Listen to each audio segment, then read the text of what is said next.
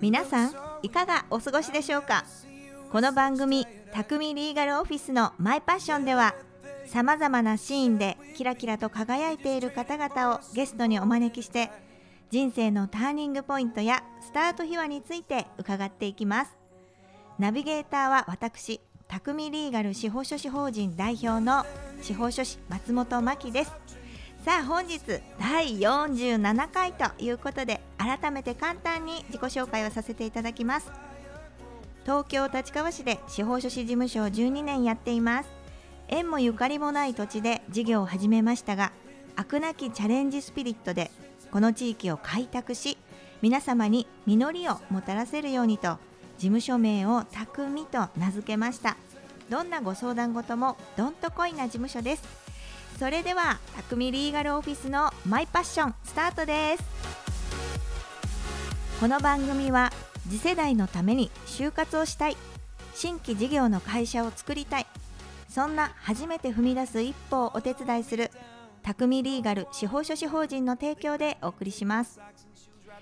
それでは今回のゲストは FM ラジオ立川株式会社代表取締役社長鵜飼和義様です。よろしくお願いします。はい、よろしくお願いいたします。もう発声が違ういいお声をされてるから緊張してます、い。えいえ、FM ラジオ立川株式会社様は通称 FM 立川ということで有名ですね、はい。東京都立川市を拠点に放送しているコミュニティ FM ラジオ局です東京都立川市および昭島市の一部地域を放送区域として FM 放送を行ってらっしゃるということでいわゆるコミュニティ FM ということででは鵜飼社長自己紹介をお願いしますはい、改めまして、えー、FM ラジオ立川株式会社代表取締役社長の鵜飼和義でございます。あのー今ね、えー松本さんからねご紹介いただきましたように、えー立川市を中心に放送しているコミュニティ FM ラジオ局でございますね。はい、あの私自身はですね、あのもともと喋り手、まあ今も喋り手やっているんですが、はい。喋り手として、えーこの FM 立川でもおしゃべりをしていたんですが、あのまあ、一昨年ね前社長がね、えーお亡くなりになった後、まあひょんな縁から引き継いで現在、代表取締役をさせていただいているということでございます。はい、もう演者として出演者としてはい知り尽くしていた方が今度は経営者になって、えー自分の色も出しつつ、うんこう地域にまた、えー一つ新しい発信をされていくっていうこと、素敵ですね。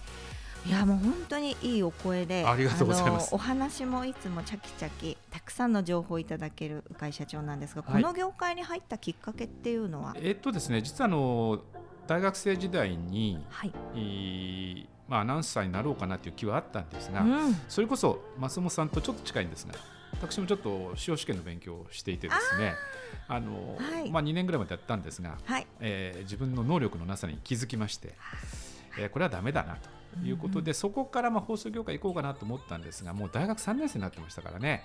ちょっと難しいなということで、まあ、一般企業に入ってしまったんですが、はい。まあ、同級生に大学の同級生にテレビ朝日の渡辺則次というのがいてですね、まあ、同期に古舘一郎というのがいて、まあ、彼らがどんどん大活躍するわけですね。はい。でそれを横目に見ながら、まあ、一般企業で働きながらやっぱり自分も喋りの世界行きたかったよなと思っているうちに40になっちゃったんですね。もう。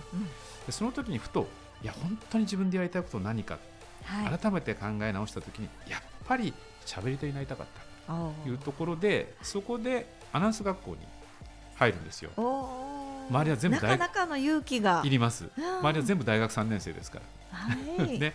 まあ、その中でたまたま行った学校が NHK のアナウンス学校だったんですけども、はい。そこで NHK の現役のアナウンサーの方から、はい。まあ、講師でいらしていてではい私のしゃべりを聞いて、い、や、鵜飼さん、それ十分プロとして通用しますよ。と言われてですね。うん。で当時、川崎にコミュニティ FM ができるのでそこに NHK から放送部長行くからそこにオーディションを受けないっていうことでオーディションを受けたら、まあ、受かりまして月曜日、火曜日の3時間の生を2日やってくれって言われてですね。はい。いやこれは会社行きながらもやれないことはないんですけども。いや本当のしゃべり手になるんだったらまずサラリーマンを辞めて排水の陣で向かわなきゃいけないっていうことではい。会社辞めましてはい。しゃべり一本でいこうと。そこからスタートしたんですね。でですからかなりサクセスストーリーですあ。の本当に忘れてやってきたルーキーみたいなところがあったんですけどもおかげさまであの2年目からですね、えーっとラジオとかそれからテレビの方も早くレギュラー番組頂戴しましてあの2年目からまあ分かりやすく言うとご飯がまあ食べられるようになったということですね。すごいですね、人生のターニングポイントがそうですね。40を過ぎてはい。訪れた。その通りですね。すごい。でもやりたいことをお仕事にするっていいですね。どんな苦労も苦労と感じないところがありません、ーいやあの今振り返りますとね本当に必死でしたね。本当に必死だったと思います、うん。だからあの頃の気持ち忘れちゃいけないと思うんですよね。やっぱりマイクの前で初めて喋れた時のあの喜びを常にかみしめなきゃいけなくて今ー前さ私朝の、えー10時12時の2時間の生放送月曜日から金曜日までやらさせていただいておりますが、うん。あのその時の喜びをね忘れないようにとはいつも思うんですけれどもね、ついついこうねうんうん。流される時もないことはないんですが、うん。あの時の最初の喜びを決して忘れてはいけないなと思いますよね。うわあうん。勉強になります、そうですよね。もう憧れてだって学生の時から憧れていてね。20年かけてうん。舞い戻ってきたといそうかですね。夢を叶えてその喜びたるやもう想像にあまりあるものなんですが、はい。えー。で鵜飼社長がはい。FM ラジオ立川株式会社の代表取締役に就任したのが丸2年ってことそうですね。ですね。2021年の5月になりますかね。はい。はい。であのプロフィールとか最初お話しいただいたように、ええあの前のお社長さんが梶さんってはいいう方だったんですが、えー急遽あの急逝されましてそして、えー白羽の矢が立ったのが鵜飼社長であというりました。かですね本当にまあこれもご縁だと思うんですがたまたままあ週に1回だけ、えー番組を持っていたんですね。うんでまあラジオ業界その時点でもう24年ぐらいいたわけで、はいある程度そのコミュニティ FM のことについても分かってましたし、はい。えーで周り見渡したところがですねやっぱりあまりご存知の方いらっしゃらなかったということがあったのとそれから、はいこれはですねサラリーマン時代がですね総務人事経理経営企画だったんですね。なので会社を動かしていく上での、まあはい。基本的な、はい。えースキルは持っていたということで会社の経営とはい。ラジオの運営ということがはい一番分かってた人間ではあると思うんですよ。うわおっしゃる通りだと思います。え。え。だからやりたかったっていうよりも、はい。周りを見たらあの、ええ。まあ、旧役員の方もそうですし、はい。あのいわゆるスポンサーさんもそうですし、はい。えー株主の皆さんもそうだと思うんですが、まあ、一番適してるじゃないあなたと、うーん。うん、ちょっとやってよと、はい。本当に感じこんな感じだったんですよ。えーそこからもううん飛躍的に経営を改善されまして、はい。実はね引き継いだ時にあんまり状態が良い状態ではなかっ。た。ね会社自体は決していい状態ではなかったですね。そこからのね今、はものすごく立て直しをええされたことは今もう有名なことでございいます。やっぱり今まで人生って無駄がないですね。ね積み重ねてきたことがはい鵜飼社長の場合には今花開いてるんじゃないですか？あおっしゃる通りですね。鵜飼社長の経営方針、はいどんな感じですか？あのですねあのラジオ局というのはどうあるべきかということがまず一番だとは思うんですね。はい。ただあの自分の色を出すというよりははい。まず立て直しだったんですよ。あまず立て直し、はいでそこから今やっとですねあ。うん。自分なりの色を出しつつあるんですが、あうんあの実はコミュニティラジオを運営されている方にはいろんなお考えをお持ちだとは思うんですが、い私の中では、まあ、3本柱でいつも、えーコミュニティというのは考えるべきだろうと。おお、三本。はい、それは一つはですねあのいわゆる、まあ、公共的にね、あの大事なものなのであいわゆる。立川市のラジオ局ですから、はい立川市の方々に有益な情報をきちんとお伝えする、うん。そういった番組を必ず持たなきゃいけない。ね。はい。ただしですねこれ私いつも言ってるんですが楽しくなきゃ聞かないんですよラジオって。うん。ね、はいあのまあおっしゃる通りまあ、つまらないって言い方変ですけども真面目なことを毎日喋っててもそれはあまり聞かれないんですね。はいで重要なのは災害の時に聞いてもらえるっていうことは常にラジオをやってるってことを認知していただくことが大事。ということは楽しく聞かなきゃいけないということで、はい第2番目の柱としてはエンターテインメントとしてはい。これは重要なものを要素としているつまり楽しく聞いてもらうためにうんエンタメの要素も必要と。うん。で第3の柱としてはですねとは言ってもですねややもするとコミュニティだからという言い訳をするようになっちゃうんですよ。うん。でこれはもう正直申し上げて、えー、公益ラジオ局に比べればもう財政基盤は非常に脆弱です。つまり一つの番組にたくさんお金がかけられないというのはこれ現実なんですね、あだけれども、はい。電波を通して聞いた方にとって、はい。それは大きな放送局だろうと小さな放送局だろうと関係ないんですね。ーうん。うん。なのではい非常にクオリティの高い番組を作ろうと思ってました。で、はい。えーそれに関してはあのちょっと手前ミスの言い方になりますけれどもあの大手旅行会社さんの方がちょっとスポンサーさんついてくれたんですね。はい。でその番組のスポンサー料はすべてはい。すべてディレクターに渡しています。で局としては1円も利益になってないんです。えーですけれどはい。これはどんなところに出しても負けない番組作りたかったんですよ。一つだけ。はい代表作みたいな形でね。うんで番組を作らさせていただいたところがですね現在九州の南日本放送さんという鹿児島全域放送局なんですがはい。そこから購入依頼が来ましてうん。ええうん。これ晩飯っていうんですね番組販売なんですけどもはい。晩飯をさせていただいてはい。今流していただいてるんです。で当然これただじゃありませんので、えーはい。そこの晩飯料はうちの利益になってですで何が言いたいかというとですね、はいやっぱりクオリティの高いものを作ればですね、はい。必ず通じると思ってるんですよ、うんうん。それが利益につながるとも思ってますから、すごい。えラジオにものづくりの精神がある。そうですそうです。おっしゃる通りです。あの町工場のええ人に聞いたり、はい。あの職人さんに聞いたりお仕事をやってる人、みんな聞くといいものをやってれば必ず見つけて、世に出してくれる人がいるんだ、気づいてくれる人がいるから俺たちはやってるんだっていうお話前聞いたことあるんですが、うん。なんかそれにラジオも近かった。ですね。あのえーどうしてもですねあのやっぱり電波の届く距離も限られてますし、えー使える金額も限られているところはコミュニティどうしてもあるんです。これはもう本当にしょうがないところであるんですがだからといって妥協はしたくない。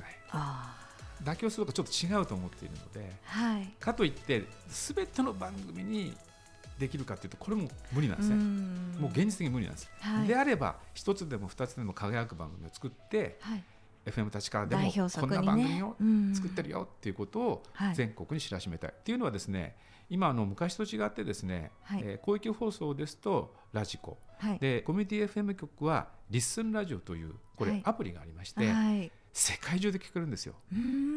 世界中で。極論すると。まあ日本国内で聞くのも当たり前。はい。ということで、えーその全国でも聞いていただいても全く遜色ないもの。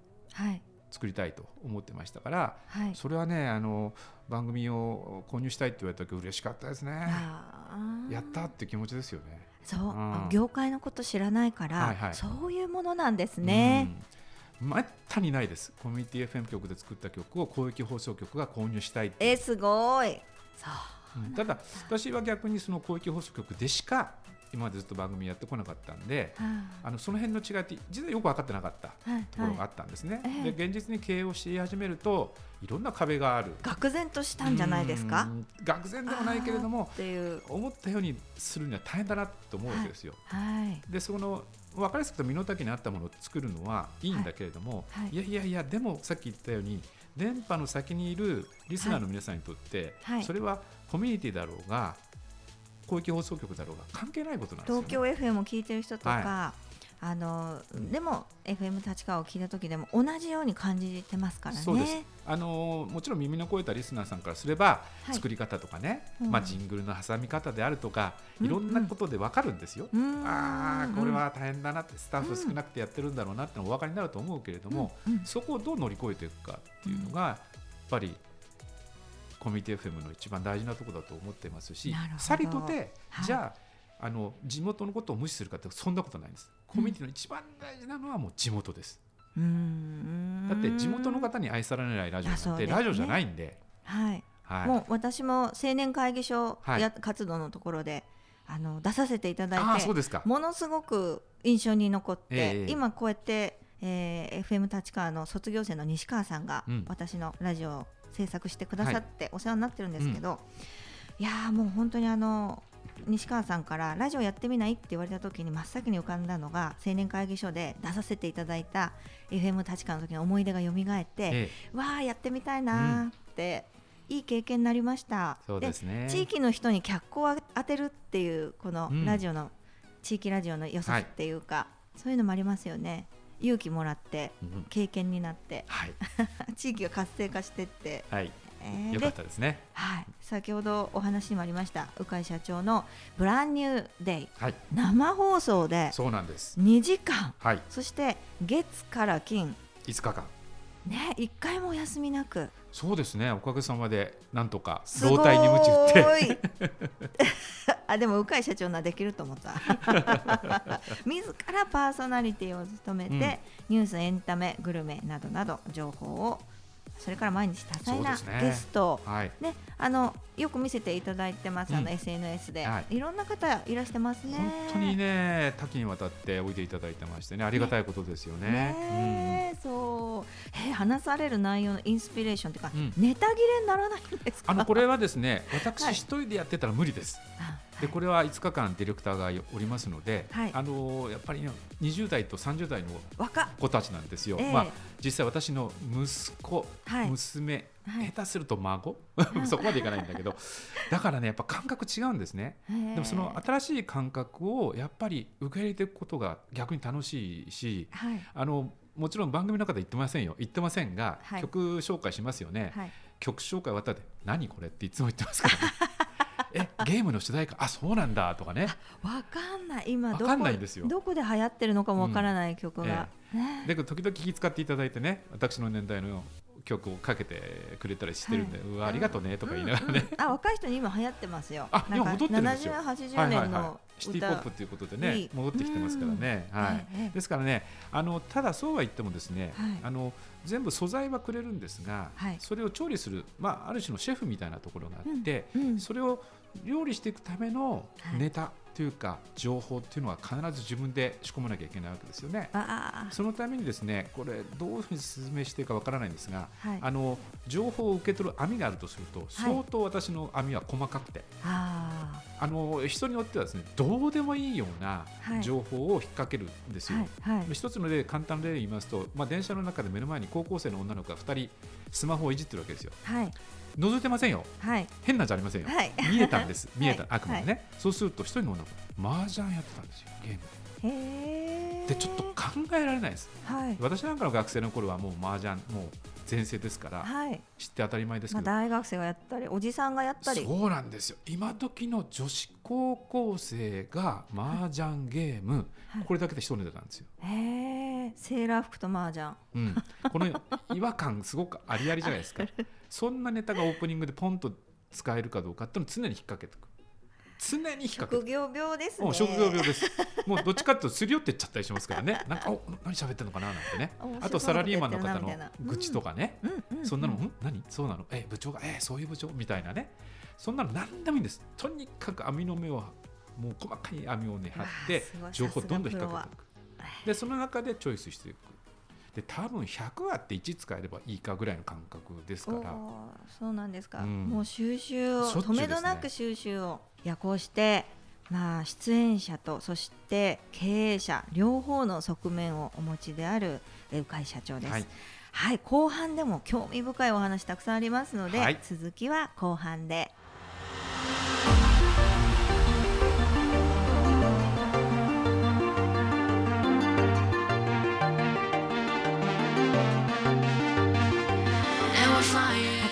ガルオフィスのマイパッション。改めましてナビゲーター松本真希がゲストに FM ラジオ立川株式会社代表取締役社長鵜飼和義様をお招きして後半もお届けしてまいります。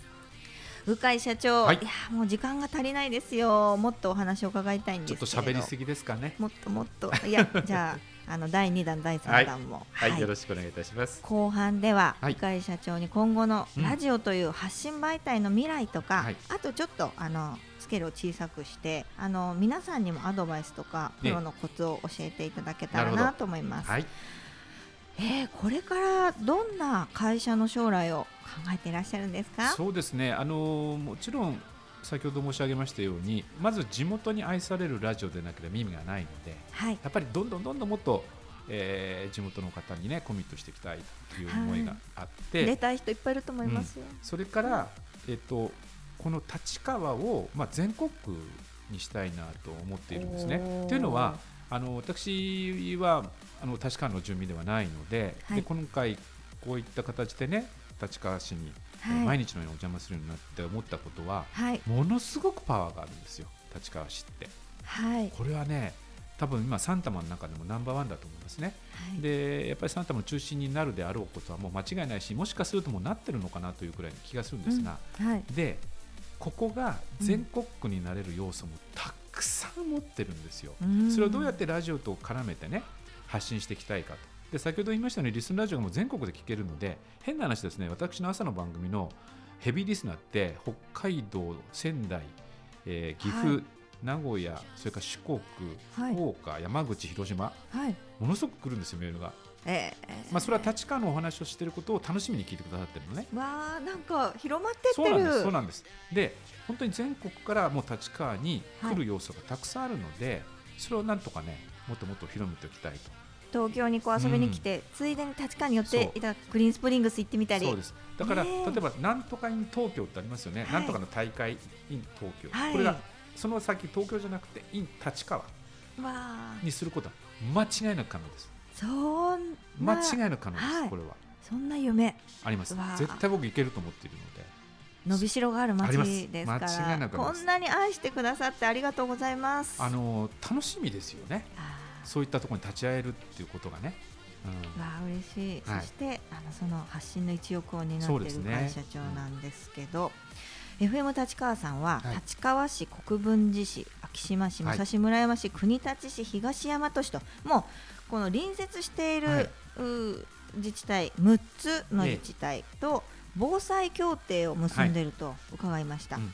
えー具体的にもしもの時どんなことができるんですか？あのこれはですねあのいわゆる災害が起きたときに、はい。まあ、通常の番組をすぐやめてですね、うん、えー災害放送に切り替えるということですね。ああそういう協定なんですね、あの当然ですねあの、これは他局さんというかですね、まあ、はい。NHK さんでもどこでもそのいろんな、えー情報はお流しいただけると思うんですがはい。やっぱりですねコミュニティ放送ならではのきめ細やかな情報を伝えられるであろうということになります。でこの各市とは、まあ、基本的にはホットラインあと消防署、警察署とのホットラインがあってそこで情報をいただきながら、はい。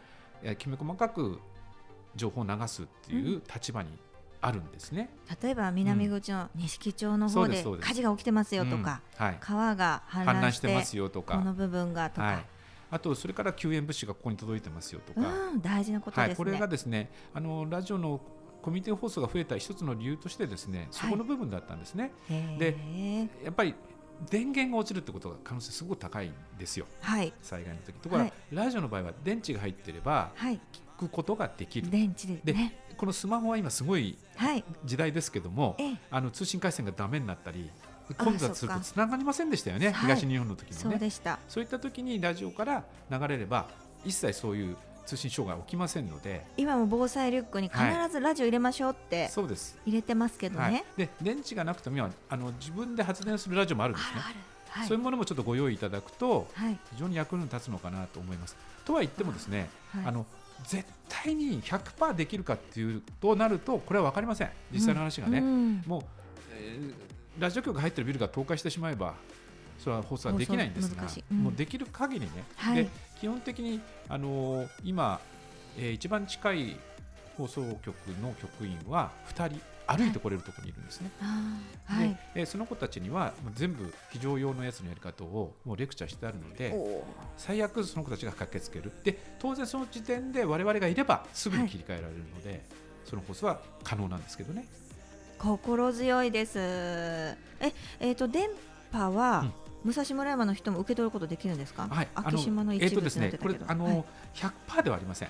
はい、全部ではない。ごく一部、うんうんはい、なので、ええ。まあえーそこで一人でも聞いていただければ伝わることができます、ね、広められる、うんはい、でましてもしスマホが使えるんであれば、そこで聞いてもいただける、そうですね、えはい。え100%ではありません。これはもう、はい。あの申し上げておきますけども、はい。8箇所は100%ですから、ねはい。ええそれ以外の市ははい、あのでもこれをやりたくていたんだと思いますよ。そうですね。私議員やってる時にええ。そういう話を聞きました、はい、うん、でやはりですね、はい。ではあの立川市以外の市がね全部ラジオ局持てるかとなるとこれもなかなか大変なんですよ。いやー難しいと思う。大体コミュうんニティ放送局開局するのに5年かかるんですよ。審査とか書類準備で。はい。でそう簡単にはできないのではい。勢いねやっぱりえあの隣にあった市ですし電波も届いているのではい。であれば防災協定を結ぼうということで前の社長がね結ばれたと思うんですね。社会貢献です。もうねこれからの時代、まあその防災っていう観点もそうなんですけれども、今度はあのスケールがこう小さくなるかもしれませんが、個人の発信ももう止まらない。はい止めどなく、うんあらゆる人が自分のあの些細なことから大きなことまでいろんな情報を流していると。で文字えー媒体じゃだけじゃなくて、はい。動画それからオンラインのラジオ。これもそうなんですけど、匠リーガルオフィスのマイパッションもオンラインのラジオですよね。そういうものを使って自己表現していると。でこれからは何よりもやっぱりどんなにキラリと光るいい素質を持っていても表現できなかったらダメなんじゃないかと思っていて、表現力っていうところに関して表現力のプロ中のプロである鵜飼社長のアドバイスをいいただこうかなと思ってほうほうこのラジオを聞いてる人たちも私のお友達とか支援してくださってる方はたくさんいるんですけど、まあ、まず一歩が踏み出せないと。うん。えー自分なんかにそんなことできない。私の話なんか聞いてもきっとみんなの役に立たないよとか、うん。いろんななんかこう尻込みしてる人もいてそんなことないよって言ってるんですけどでもご商売されてる方とかでもそうでない方も発信することって自分の中でいろいろ消化されたりあと成長につながったりすごいいいことがあると思うんですよね。で発信するこう初めの一歩ってどうしたらいいかなっていうのを教えていただけますか、発信する第一歩というのもですねこれまあ難しいしたくない人ますよねはしなくてもいいと思うんですうがん、あの まあ身近なところからスタートっていうのは一番いいと思うんですよね。で、うん。今選べるじゃないですか。はい。ね、インスタがあって、はいまあフェイスブックはもうだいぶ古いと言われてますが、うんフェイスブックもあって、ツイッターもあって、まあ TikTok は今ちょっといろいろね問題起きてますけども、うんうん。まあいろんなそのお発信媒体があるので、まあ YouTube もそうですよね。はい。そういったものも自分で一番合うものは何かっていうこと。でまず一番初めに何を発信したいのかっていうことだと思うんだけれども、はい。そんな大冗談に構える人僕全くなくてあのはい。本当にまずね、簡単なことでいいと思いますよ。ゆうべ食べたオムライス美味しかったよねぐらいからでいいと思うんですよ、あ本当にいいですかそれで、うんあのね多分ね慣れだと思うんですよ。うん。うん。なんかねもうすごいいいこと言わなきゃいけないとあかそ言っこてもね思っちゃう。それはねかえってあの、はい。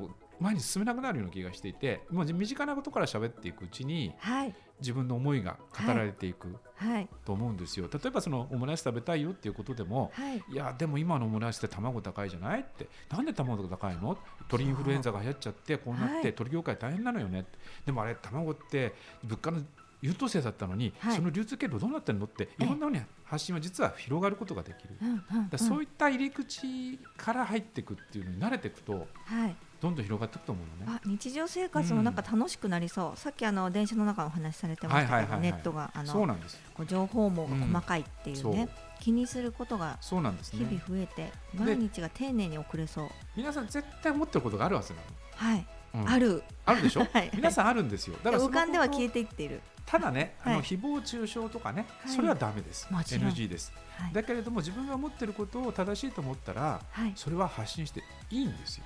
うん。それが初めて伝わる。うん。どんなに繕っても伝わりません。そこだと思う、うん。いいことうまいこと言おうそうそう。褒められようそ称賛を得よう、うん。それじゃなくてありのままの自分で。うそうです。あとはねうまく話そうと思わないことですね。そこなんですよ緊張しちゃうのが。でも人間みんな。ねそれはそうだと思うんですけどあんまり気になさないのがいいと思うんですよ。深井社長こんなにもいろいろなところで講演もされてるし、はい。もう本当に公共放送にねたくさんお出になって緊張しないんですか？あのね不思議なんですけどしないんですよ。あすごい。これはねちょっとどっかおかしいんでしょうね。や野菜畑の中で話してると思えとかき私は言われたんですけど。あただねあの一つ緊張したのは講演会やるときはねなぜか緊張するんですね、というのははい例えば100人200人の目が一斉にこっち向くんですよね。向きますね。あれはねスタートするときは緊張しますよね。話し出しちゃうとそうでもないんですけどはい。あのラジオって見えないじゃないですか。あ見えない。そう見えなくて、はい。だけども例えば目の前の一人の人に喋るんですよ、はい。ラジオって。はい。それすごく大事ではい。だからよく言うのは皆さんっていう言葉も使うけれどもあなたどうします？あなたの今日の朝食何だったんですか？あなたは明日何するんですか？って前にいる人は一人だと思って喋ってることが多いんですね。ところが講演会だともう見えちゃうんで見えてますよね。あれはちょっと緊張しますよね。うん。あ今いいヒントいただいた。じゃあもう発信の一歩にラジオいいですよ。いいですよ。すごくいいです。ね。はい。これはいい。ぜひぜひ。今いいアドバイスをいただきました。ということでもうね名残惜しいんですけれどもね今日のゲストは FM ラジオ立川株式会社代表取締役鵜飼和義様でした。ありがとうございました。ありがとうございました。またいろいろ教えてください。こちらこそありがとうございました。いやーもうねあっという間にエンディングのお時間です。本当に楽しかった。私も勉強たくさんなりました。鵜飼社長の初心を忘れない。素敵なことですね。それではまた次回お会いしましょう。素敵な一日をこの番組は立川と中野で丸12年初めて踏み出す一歩をお手伝い心の中に秘めていたものをいざ行動に移す時ぜひ、匠リーガル司法書士法人を以上の提供でお送りしました。